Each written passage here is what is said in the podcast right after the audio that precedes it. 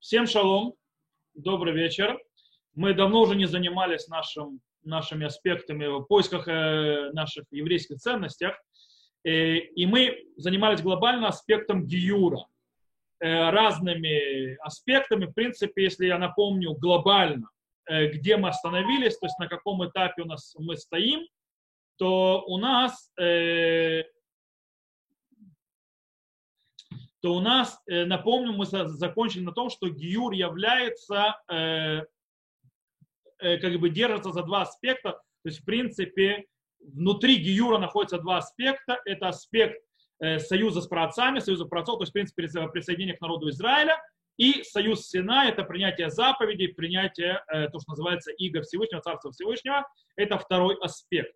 И, в принципе, когда человек принимает гиюр, он и присоединяется к народу Израиля, становится его частью, и также он принимает на себя иго заповедь.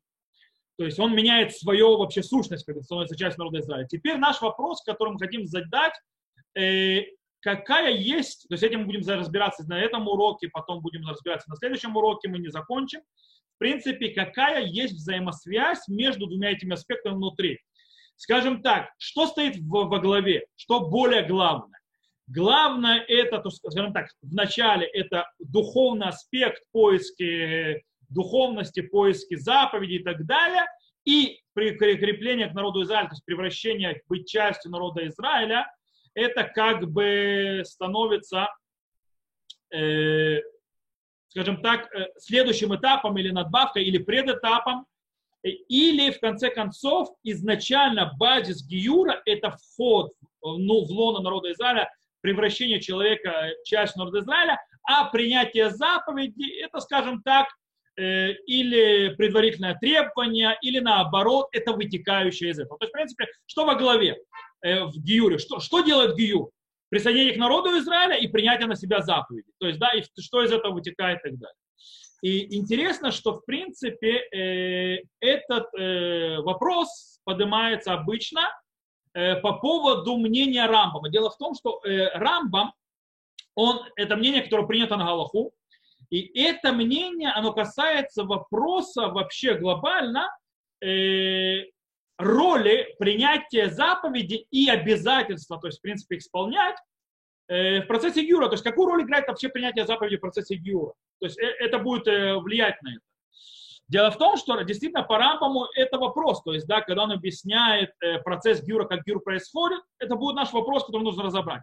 С другой стороны, когда Тосфот и Рамбан говорят, Тосфот и Рамбана, понятно, что обязанность человека исполнять заповеди как часть процесса гиюра, это, в принципе, один из, скажем так, этапов гиюра, а без этого гиюра нет.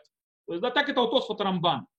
Но у нас интересует Рамбам, потому что у Рамбама, когда мы читаем, когда мы видим, что он описывает процесс гиюра, и мы напоминаем, он галаха, в конце концов, Шуханрух постановил галаху как Рамбам, то мы видим, что это обязательство, в принципе, обязательство принятия заповедей, то есть соблюдение заповедей потом, скажем так, не зависит, то есть гиюр не зависит от этого. Гиюр не зависит от обязательства принять на себя заповедь. Не совсем, скажем так, зависит. И, в принципе, более того, это даже не зависит от того, что суд, то есть раввинов, бейдин, объявит перед гером, что ему нужно принять на себя заповедь. Это мы читаем прямым текстом. Написано «Гера шерло батко харав». Это так написано в Рамбаме, в законах Исурей Бия, запрещенных отношениях. И также это приведено в Шулхан Арухе, в Юрей Деа, в законах геров. Это 268 глава, то есть 12 параграф. Там сказано так. «Гер шерло батко хараву шерло гудиу битцвот ваунчан». Мали таваль бифня шуша идет от горы за гер. То есть сказано, гер, которого не проверили, то есть на его намерение и так далее, зачем он принимает гиюр, и не сообщили ему заповеди и их наказания. То есть, в принципе, получается, заповеди и наказания не были сказаны гер. Я вообще ничего не знаю о заповедях.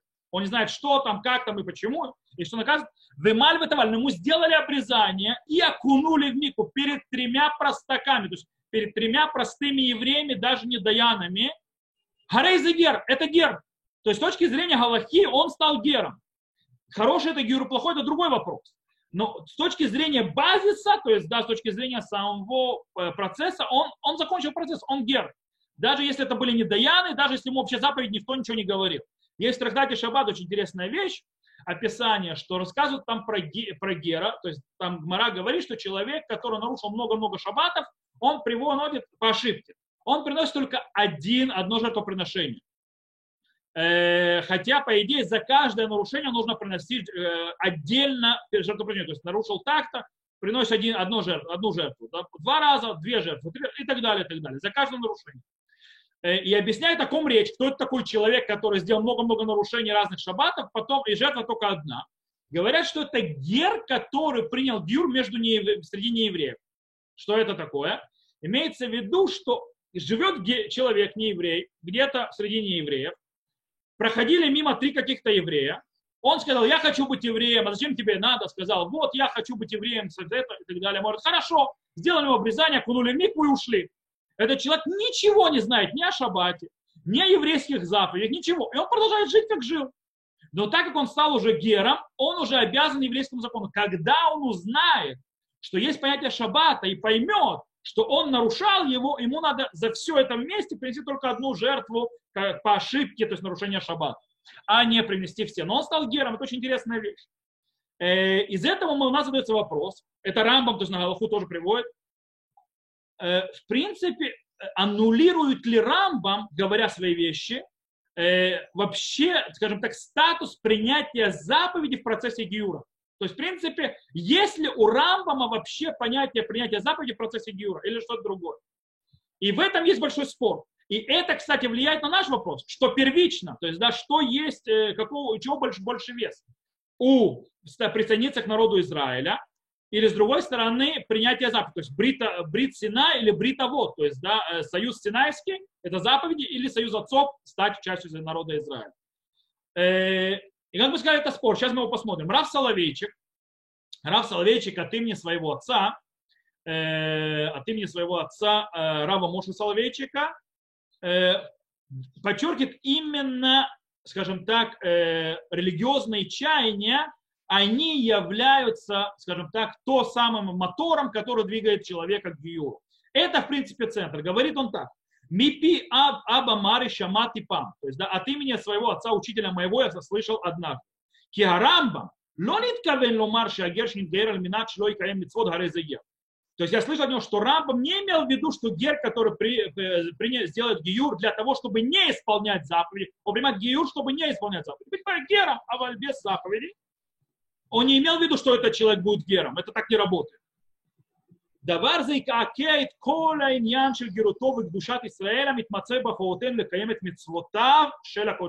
да, ибо эта вещь искалечит все дело гиюра и святость народа Израиля, которая, в принципе, сосредотачивается в нашей обязанности исполнять заповеди Всевышнего. То есть, в принципе, то есть, говорит Рав Соловейчик другими словами, скажем так, заповеди, принятие заповеди, но может быть не специфическое действие в процессе гиюра, то есть, скажем так, в самом процессе у него нет особого места, но без этого нет гиюра, то есть, да, как бы этого не бывает. То есть, в принципе, это и первопричина человека, который хочет принять гиюр, то есть, так объясняет Рав Соловейчик Рамбама, и это и, в принципе, последствия, то есть, туда, куда, то есть, цель, к которой человек идет, когда он делает гиюр, по мнению Рамбама. То есть, если мы назовем словами Рамбама, Рамбам это пишет чуть раньше, он пишет, что гер приходит для чего? Листофев тахат канфе ашхина. То есть, в принципе, потесниться под крыльями шхины, крылья божественного присутствия. То есть, для этого человек пришел. В этом и смысл. И таким образом, понятно, что невозможно аннулировать всю обязанность человека к заповедям. Так не работает. Это Рав Соловейчик. Есть другой подход.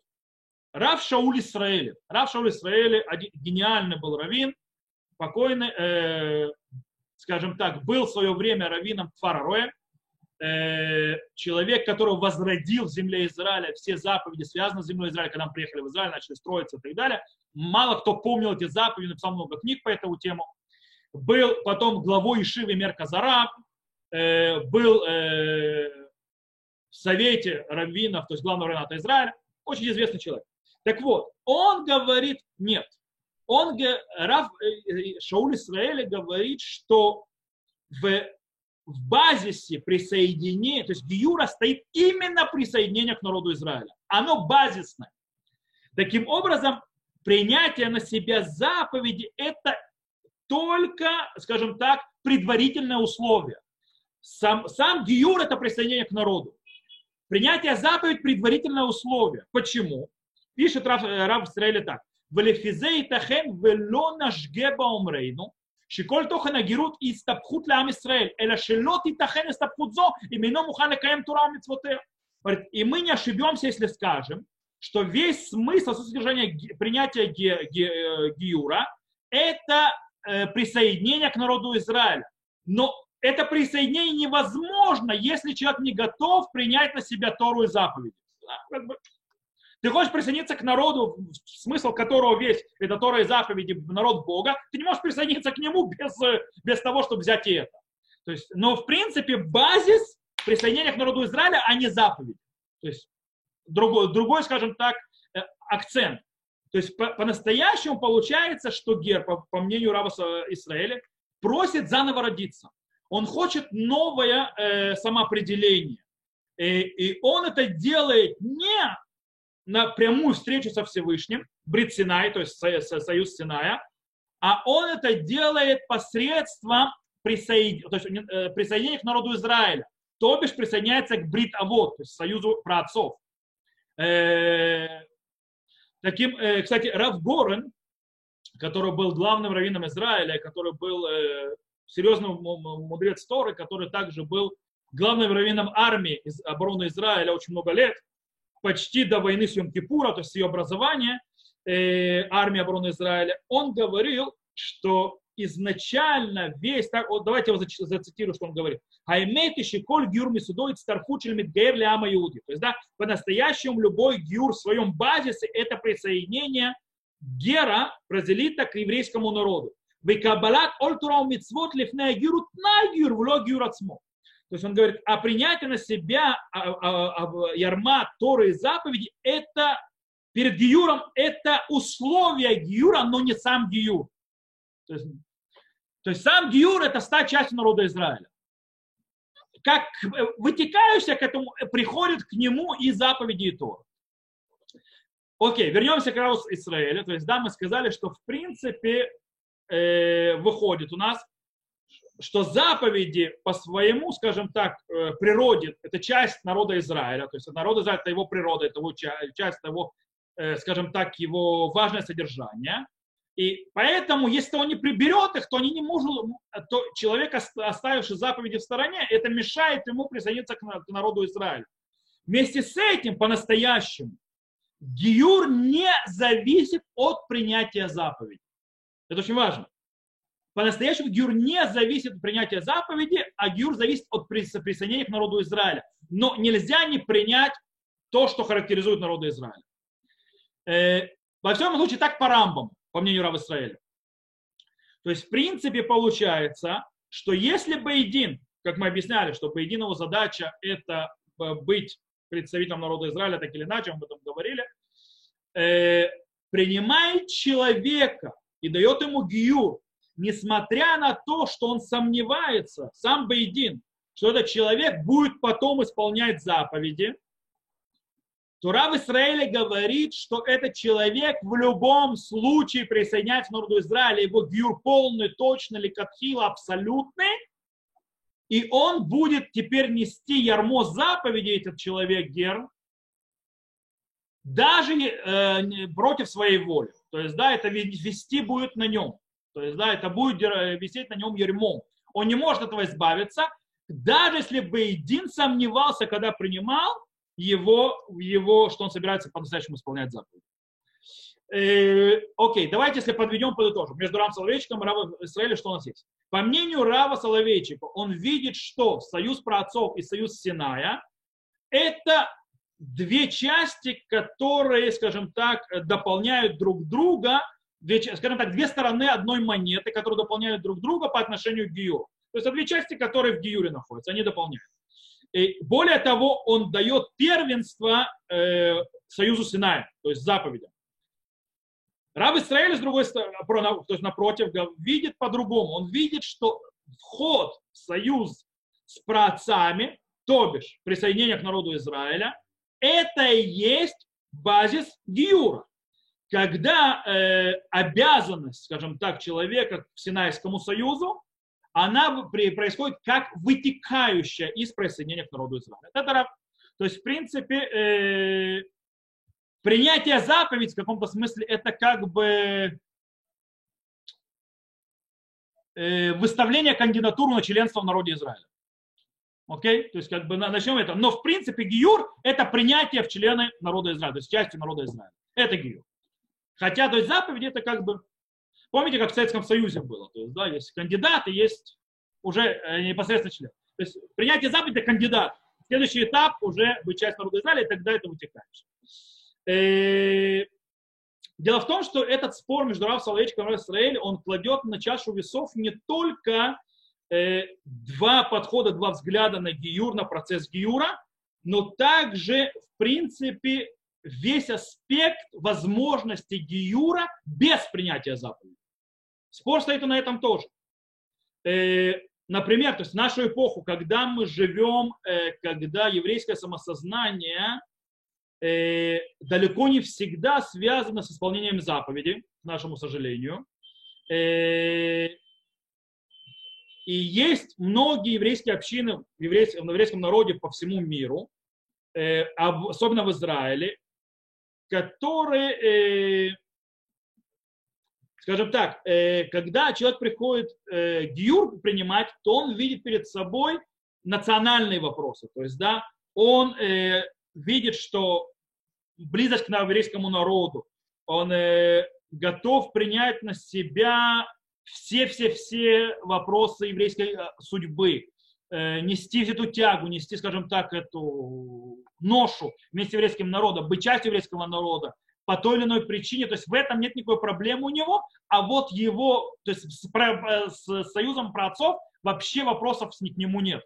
У него он очень мощный. То есть вот это вот, то, знаете, когда появляется в интернете, он служит в армии, он дает это. У людей подсознательно они говорят правильные вещи.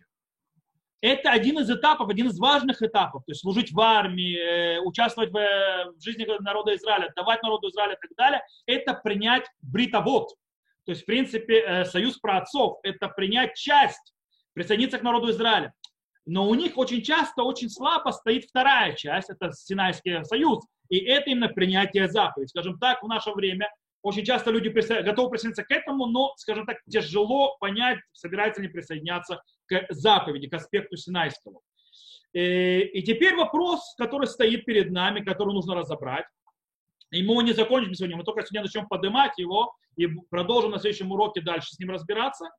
Это является ли гиюр, который не сопровожден, скажем так, настоящим, искренним принятием заповедей на себя и готовностью их исполнять, изначально или, скажем так, даже постфактум, когда человек принимает на себя заповеди. Потом я встречался с людьми, которые в начале гиюра не очень принимали заповеди, не понимали, иногда отходили, а потом уходили в это сильное, принимали на себя со всей силой и так далее. То есть, да, и у меня были вопросы, а что с моим гиюром посредине этим было? То есть, да?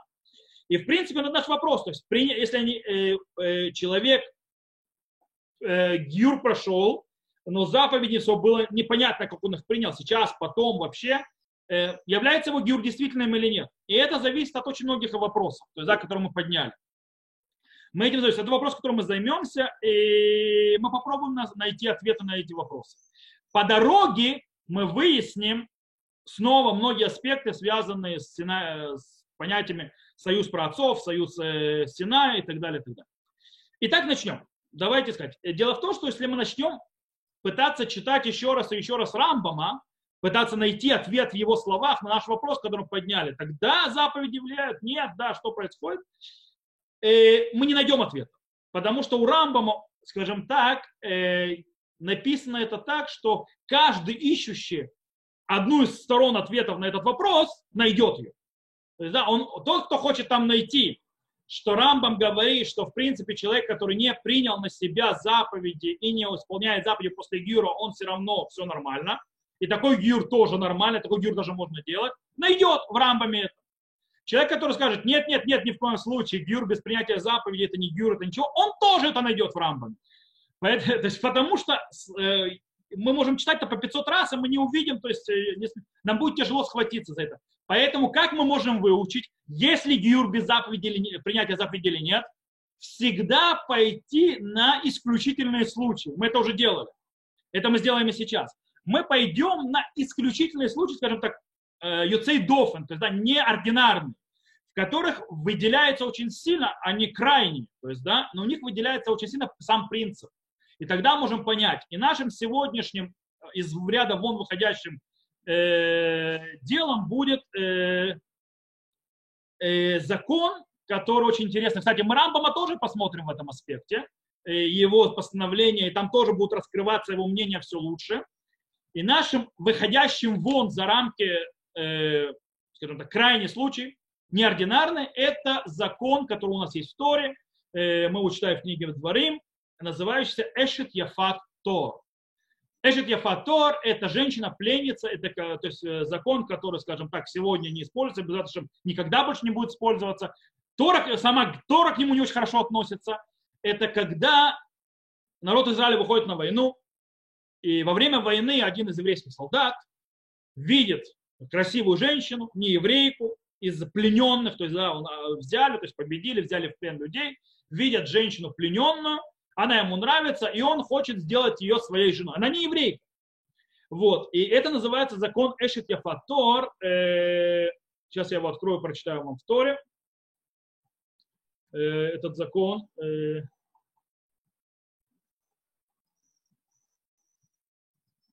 Вот, 5 секунд.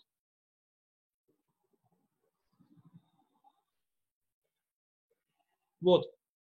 И когда выйдешь на войну, это глава Китице, против врагов твоих, и Господь Бог твой предаст каждого в руку твою, возьмешь у него пленника.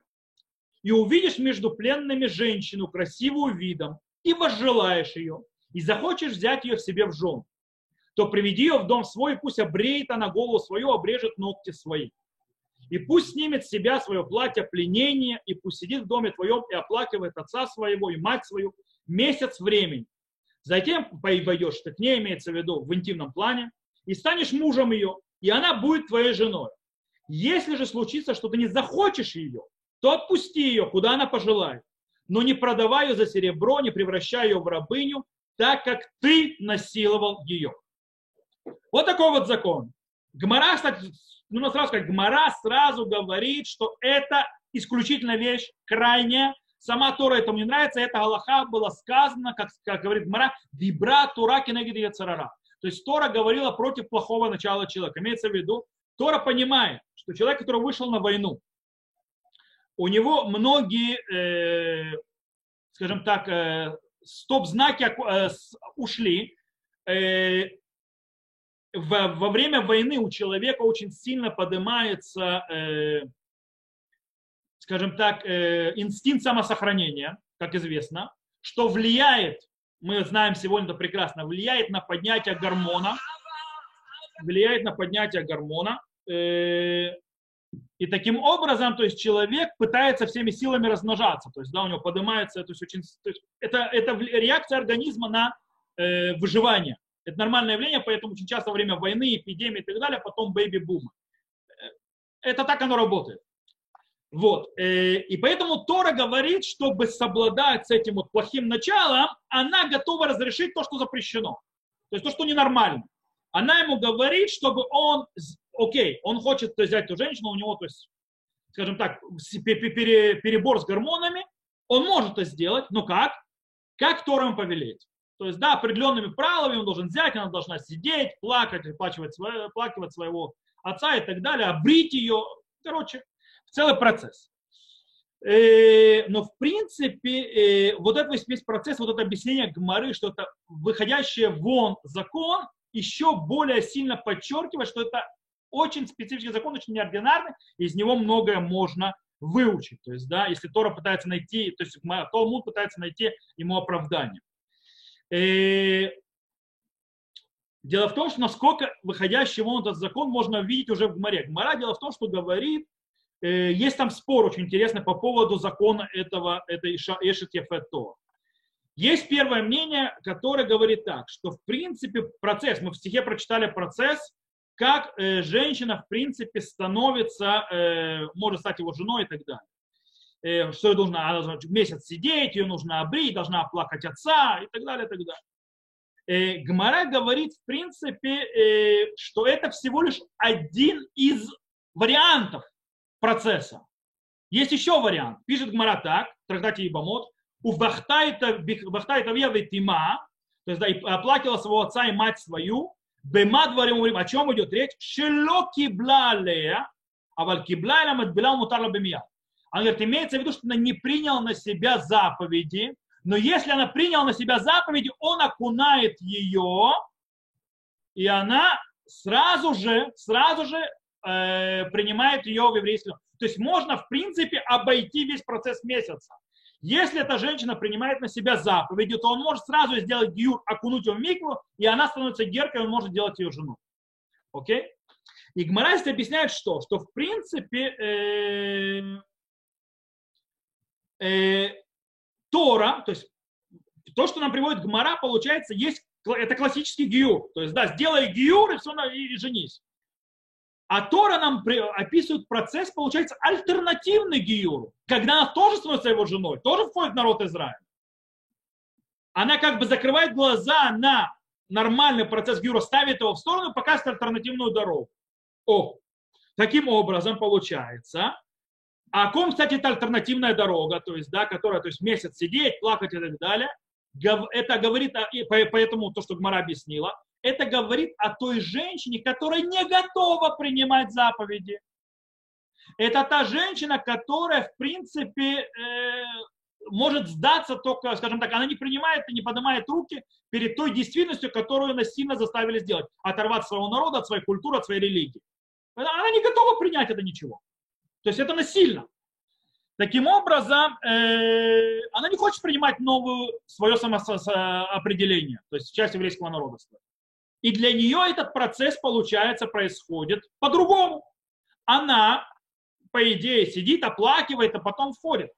То есть это, получается, обходим процесс гиюра, то есть, в принципе, это окольный, то, что я назвал, то есть, да, в принципе, черный ход для гиюра, то есть, да, как это делается. О чем идет это? То есть, как это работает? Рамбам действительно, то есть, занимается этим, и он, в принципе, объясняет, что это тоже гиюр, только более растянутый. Рамбам пишет так. «Кица дин Исраэль бе яфат тор». То есть, как закон еврея с этой женщиной яфат тор. Как это происходит? Как происходит этот процесс? Я, знаете, то есть, я буду сразу переводить, не буду читать на иврите, то есть, да, автомат. Так он говорит так, он сначала с ней имеет первое интимное отношение, то есть сразу, когда он встретил, когда он ее взял в пленную, первое интимное отношение имеет, и все. То есть, когда она еще не еврейка. То есть, для того, чтобы пыл сбить, если принял на себя войти под крылья шхины, то есть, если она после этого приняла на себя войти, стать частью еврейского народа, окунает ее то есть, для Герута, то есть, да, чтобы она была геркой, сразу. То есть, да, в принципе, если после этой ночи, когда он был с ней первый раз, когда она не еврейка, она согласна принять на гиюр, он ее сразу же окунает в микву. А если не принял, то есть если она не приняла на себя гиюр, не хочет принимать заповеди, то тогда она будет сидеть в ее доме 30 дней, как сказано, и оплакивала своего отца и мать свою месяц дней, и плачет о своей религии, смотрите, о своей религии плачет. И он ее не прерывает, то есть он дает ей выплакаться. И пытается, то есть, ее закрутить, чтобы приняла на себя. То есть он пытается уговорить, что он принял на себя заповеди. И если приняла и хочет ее, она принимает гиюр и становится частью всех геров.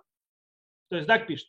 Не захотела принять гиюр, то есть говорит Рамбам дальше, то он ее пытается, скажем так, подтолкнуть к этому 12 месяцев. А если не захотела после 12 месяцев, принимает 7 заповедей Ноаха на себя и отправляет ее от себя, и она, как все геры Тушавы, то есть как все неевреи, которые живут среди евреев, и так далее, так далее. В принципе, Рамбам нам пишет очень интересную вещь. То, что Тора нам показала, то есть то, что мы читали в Торе, это в принципе это не является отдельным путем в иудаизм. Нет отдельного пути в иудаизм. Это просто более длинный путь в иудаизм. Есть короткий путь, она собирается, то есть хочет принять на себя заповедь, о, прекрасно, мы принимаем, гиюр закончился. Если же она не хочет принять на себя, мы пытаемся ее, скажем так, даем ей время оплакать дом, оплакать родителей, оплакать свою религию, оплакать свою судьбу, но в конце концов мы ждем ее решения, по мнению Рамбама здесь, ее решение, когда она решит принять на себя. Если она решила принять, то делаем гиюр. В течение 12 месяцев не решила принять на себя гиюр, не хочет принимать гиюр, то мы ее не совсем освобождаем, мы ее не отправляем быть рабыней, мы не отправляем ее обратно там, где она была среди неевреев. Она остается нееврейкой, но наахиткой, то, что называется сегодня, то есть то, что называется наахиты,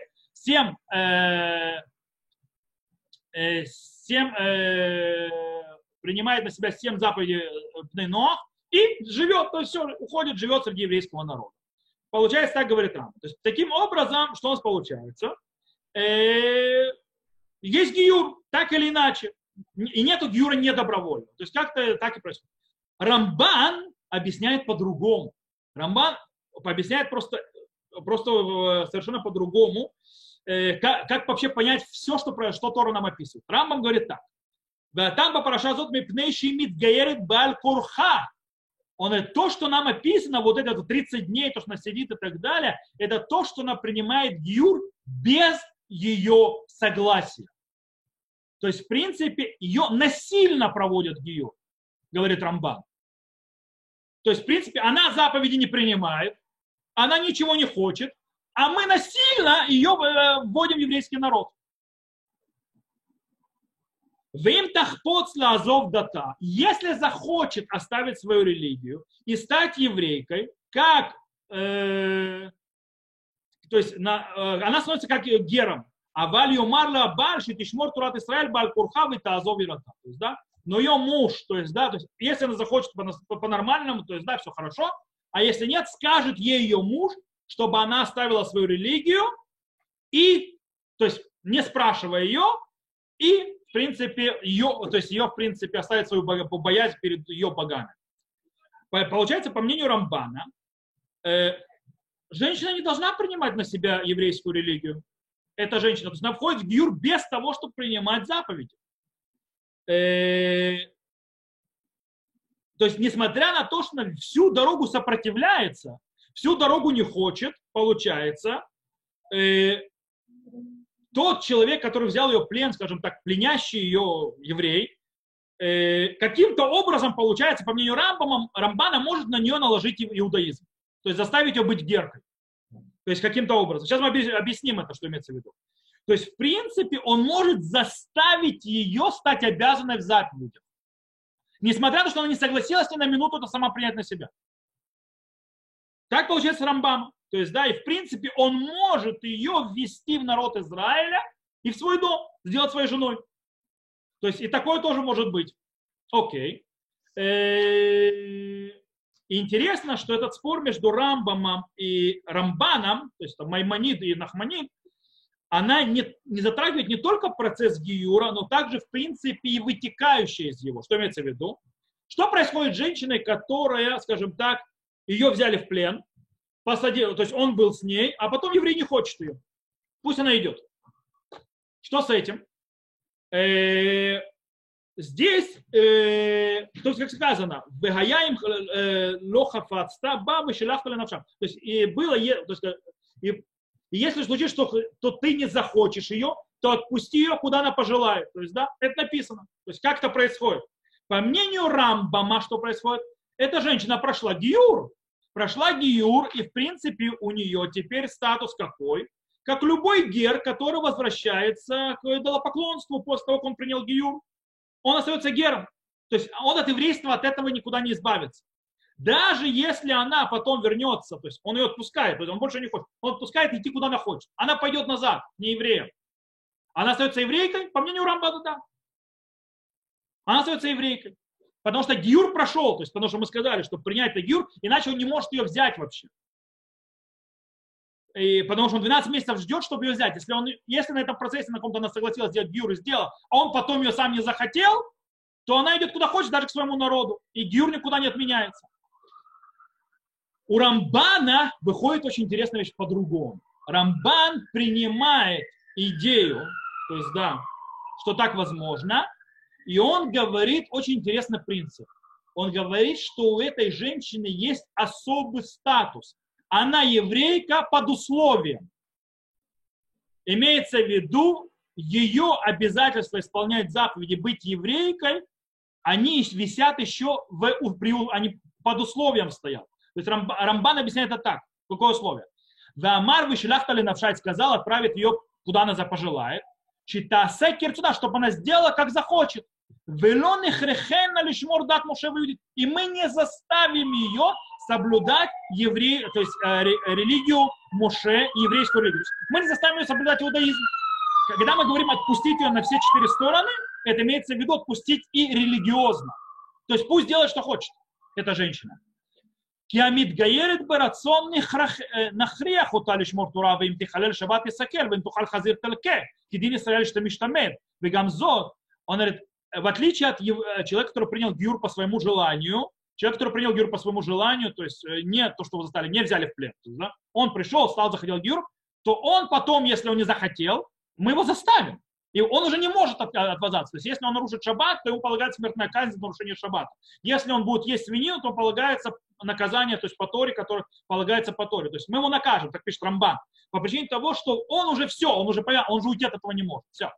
Но это из-за того, что она ни разу не согласилась принять на себя заповеди, то есть по ее желанию ничего не сделала, а гиюрут ей пришел, то есть насильно на нее, то когда мы ее отправим, то есть, в принципе, он говорит, то есть она приняла гиюр, получается, из-за страха. Из-за страха от кого? От народа, от пленящего его и так далее. То есть у нее выбора нет. Это то, что есть.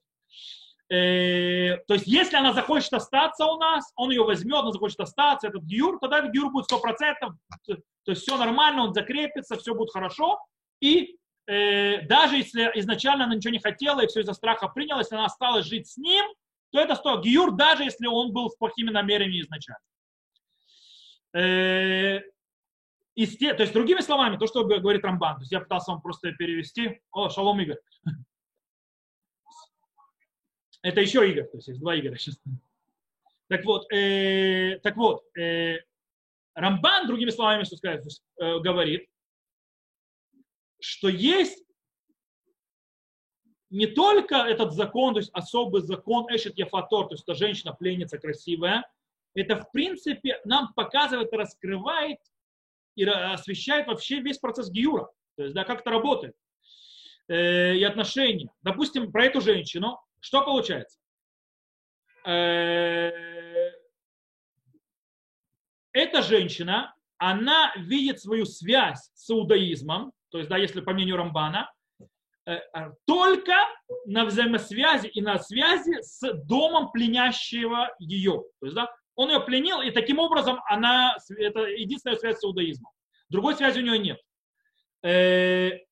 Тогда, когда она, по мнению Рамбана, получается, оставляет этот дом, эту связь человека, взявшего в плен, и взявшего ее в плен, разваливается ее вся связь с иудаизмом. Таким образом, она возвращается к своей первичному статусу, к нееврейке. Она становится назад неевреем, но то, что у Рамбана получается, что ее статус стоит под условием. Пока она завязана с этим домом, судьбой этого пленящего еврея, который пленил, она еврейка, даже если она не очень хотела соблюдать заповеди и принимать их на себя. Как только он ее не хочет, освобождает, она уходит, она возвращается назад в свое народ, она становится обратно нееврейкой. Вот такой вот интересная вещь. Таким же образом объясняет Рамбан еще одну вещь. Он говорит, что они расстаются, правильно, он уже взял, он на ней женился, правильно? И он говорит, что ей не нужен от него гет. Пишет Рамбан, «Вейна цриха мимену гета валя катува саута эшетиш баюта ему кашер снаута и шельхена киануса». Он говорит, что она, ей не нужен гет, то есть ей не нужен развод по галахе, потому что стих, то есть та Тора постановила сделать ее, его женой, пока она с ним. Но когда возненавидит ее, отправит ее, она будет считаться как изнасилована ей, так же написано, то есть, да, и не продавай ее серебро, не превращай ее в рабыню, так как ты насиловал ее. Так Рамбан, она как изнасилована. Изнасилована не является женой человека. Нельзя сделать женщину женой свою насильно. Так не бывает.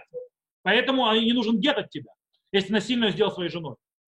С другой стороны, Рамбан подчеркивает и говорит, все это правильно, если этот мужчина не захотел эту женщину оставлять дома. В случае же, если он захотел ее оставить у себя, своей женой, любит ее, то пишет Рамбам, «Кварна асет и что вегин иудит умит горешит багет». Если он оставил, то есть не прогнал ее, то есть сразу оставил себе как женщина, то есть да, потом, со временем, вдруг любовь прошла, завяли помидоры, и они разводятся, то он разводится с ней с гетом, потому что она остается еврейкой. Таким образом, получается, что она потом, если она остается с ним и так, и обязана исполнять заповеди, но она изначально их не принимала, но она обязана, то есть у нее становится тот же статус, как у Гера, который принял на себя заповеди и вошел так. Таким образом, получается, после того, как она нашла свое место в иудаизме, то есть, да, ее гиюр как бы укрепился и стал абсолютным. Так получается. С другой стороны, как только она оставляет еврейство, как только она разрывает связь с еврейством, ее гиюр превращается в дым. Вот такой подход Рамбана, очень интересный, то есть, да, странный. То есть, если мы подведем итог, что у нас выходит? Ну, давай подведем итог. Рамбан говорит нам, что есть два пути гиюра, то есть, да, есть две дороги. Первая дорога – обыкновенный гиюр, который мы знаем. То есть, да, если это женщина, которая попала в плен и так далее, она может его выбрать, она принимает на себя гиюр, как все геры, то есть, да, по своему желанию, и окунается в мику, становится еврейкой, все хорошо, все замечательно. Это первая дорога. Есть вторая дорога гиюра, скажем так, альтернативный вход в гиюр, это, скажем так, ненормально, то это когда, по мнению Рамбана снова, когда женщина, попавшая в плен, она вынуждена соблюдать заповеди, потому что живет среди еврейского народа. И она должна вести себя как еврейка по причине того, что находится в доме еврея и в еврейской семье. Если же он в течение короткого времени выгоняет, то ее еврейский статус пропадает. Это такой вот особенный гиюр. Вместе с тем, если она остается с ним жить, как мы сказали, то есть на длительный определенный период, то ее гиюр принимает, скажем так, новый статус. Принимает новый статус. Я Леню выключил, потому что у него включился микрофон, поэтому включать меня я только смогу потом его сам. Я выключил микрофон только. Так вот, есть особый статус. В принципе, получается, у нее, она принимает этот гиюр, он становится частью этого гиюра, если она остается с ним жить. Первый путь, как мы объясняли, обыкновенный гиюр, мы его знаем, это гиюр, который происходит сегодня. Так он сегодня происходит, сам нормальный гиюр. Но как мы должны принять гиюр, который второй, это как? То есть, да, остается на немного, до свидания, остается на много, все, ты еврейка, все хорошо. Мы бы назвали, то есть, в принципе, это гиюр, получается, гиюр без того, что происходит переворот внутри человека с точки зрения его самосознания.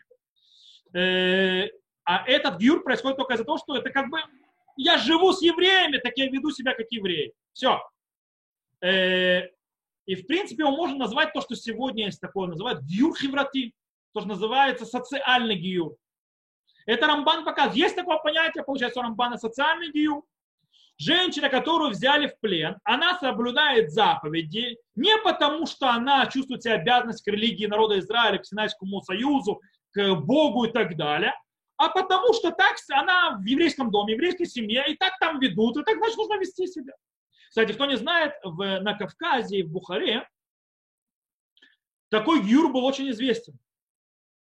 Очень известен, поэтому, когда сегодня иногда привозят ктубот из Бухары или из Кавказа, доказывая еврейство сегодня в Бейдине, очень тяжело на этих тубот полагаться. По причине того, что они брали нееврейку девушку, кавказскую девушку, сами понимаете, там тоже Кавказ, то есть женщину, то есть скромные и так далее. Они входили в еврейскую семью, им говорили, теперь ты в еврейской семье. Очень похоже на нашу ситуацию, просто без войны и без насилия. Ты в еврейской семье, ты обязана быть как еврейки, то есть значит, ты будешь делать все как евреи. То есть, гиюр никто никому не делал.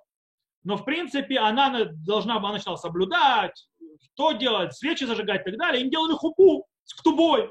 Но по галахе она не еврейка, то есть, да, по галахе простого, то есть, по обыкновенному по процессу гиюра. Я напоминаю, мы не устанавливаем Аллаху Карам Рамбан, у нас Аллахаки Крамбов. Но понять, то есть, через Рамбана мы можем понять. Так вот, получается, что она стала геркой через социалку, без всякого принятия заповеди. Тогда как типичный гер, который проходит нормально, то есть гиюр процесс, у него есть обязанности, обязательства, которые он дает перед еврейской религией, перед Союзом Синая, перед Всевышним и так далее, перед это, в принципе, естественно, то есть и перед народом Израиля, перед еврейской судьбой и так далее, он берет и то, и другое. Это работает все вместе. Этот же, получается, берет часть вот этого, то есть заповедь не связана, и у него обязанности, вот этого, скажем так, социального гиюра, вот этой женщины, только судьба народа Израиля, только народ Израиля, не более того. Таким образом, в принципе, женщина, то, что мы выучили, это женщина, вот эта Фатор, это красивая пленница, она становится частью еврейского народа из-за ее внедрения и влияния в его социальный аспект. Несмотря на то, что никогда не принимала на себя заповеди. Получается, что это, то есть, в принципе, аспект, который скрывает, что принятие заповедей, в конце концов, по мнению Рамбана, то есть, как он это показывает, он не является сердцем гиюра. То есть гиюр может произойти по-другому. И через присоединение к народу Израиля посредством социального, то есть, пути. Рам – это Рамбам. Рамбам, то есть если мы подытожим Рамбама, у Рамбама получается немножко по-другому. Рамбам не принимает этот подход. У Рамбама нет такого понятия два пути в гиюра. Есть только один. У Рамбама гиюр – это желание, духовное стремление и, в принципе, духовный переворот, который происходит с человеком. То, что Рамбам написал. Листофеф тахат канфей шхина, то есть войти под крылья Шхины, то есть Всевышнего. Только вместе с этим, то есть, да, вместе с этим, или, скажем, даже более того, скажем, как второстепенно от этого присоединение к социуму еврейскому. То есть, изначально это духовное присоединение, хочет быть со Всевышним, и как вытекающая из этого, как вторая сторона монеты, или как вторичная, это присоединение к социуму еврейского народа. И может быть, спор вот этот завязан на интересном споре, который там же в Тратате Бамот между Танаим, то есть между мудрецами Мишны. Там описывается о том, что там есть спор, кого точно оплакивает эта женщина. Там сказано, Тануро банан выбахтай тавия вейтима. Сказано, и будет оплакиваться у отца и свою мать. Раби Лезер умер. То есть Раби Лезер говорит, авия вейма мамаш. То есть има мамаш. То есть имеется в виду отца, то есть настоящего отца, биологического. Мать, настоящую мать. То есть, в принципе, семью свою оплакивает. Раби Акива умер. Авия вейма за авудат кохавим. Векенгу умер умрим леец авиата. То есть, да, он говорит, что оплакивать отца и мать – это оплакивать свою религию, своих богов. То есть она оплакивает отрыв от этого поклонства. Это говорит Раби Акива. То есть в чем спор? Раби Лиезер и Раби Акива спорят, в принципе, в чем смысл этого 30 дней траура, который дает ей оплакать, то есть ее отца и мать. Когда Раби Лиезер считает, что имеется в виду, женщина проходит социальное изменение, она меняет социум, она меняет семью, дайте оплакать ту семью, которую она потеряла. И это очень подходит к мнению Рамбана, что она проходит социальное вхождение в народ Израиля. С другой стороны, Раби Акива говорит, нет, она оплакивает, что она уходит и перестает быть частью своей религии. То есть она оставляет религию. Это, кстати, подходит к Рамбаму больше, непонятно. То есть, и действительно так и пишет Риван. Риван тоже один мудрец первого поколения. Он говорит, «Ле Раби Акива цриха шитахпор баавудат кохавим кодем шитиваэлю». О, он, Риван добавляет, что по мнению Раби Акивы, когда он ее взял в плен, он не может иметь с ней интимных отношений, пока она хотя бы на минимумы не откажется от идолопоклонства. Она должна минимум отказаться от идолопоклонства, только тогда он сможет с ней быть. Хотя и Тосфот тоже обозначает очень интересную вещь. То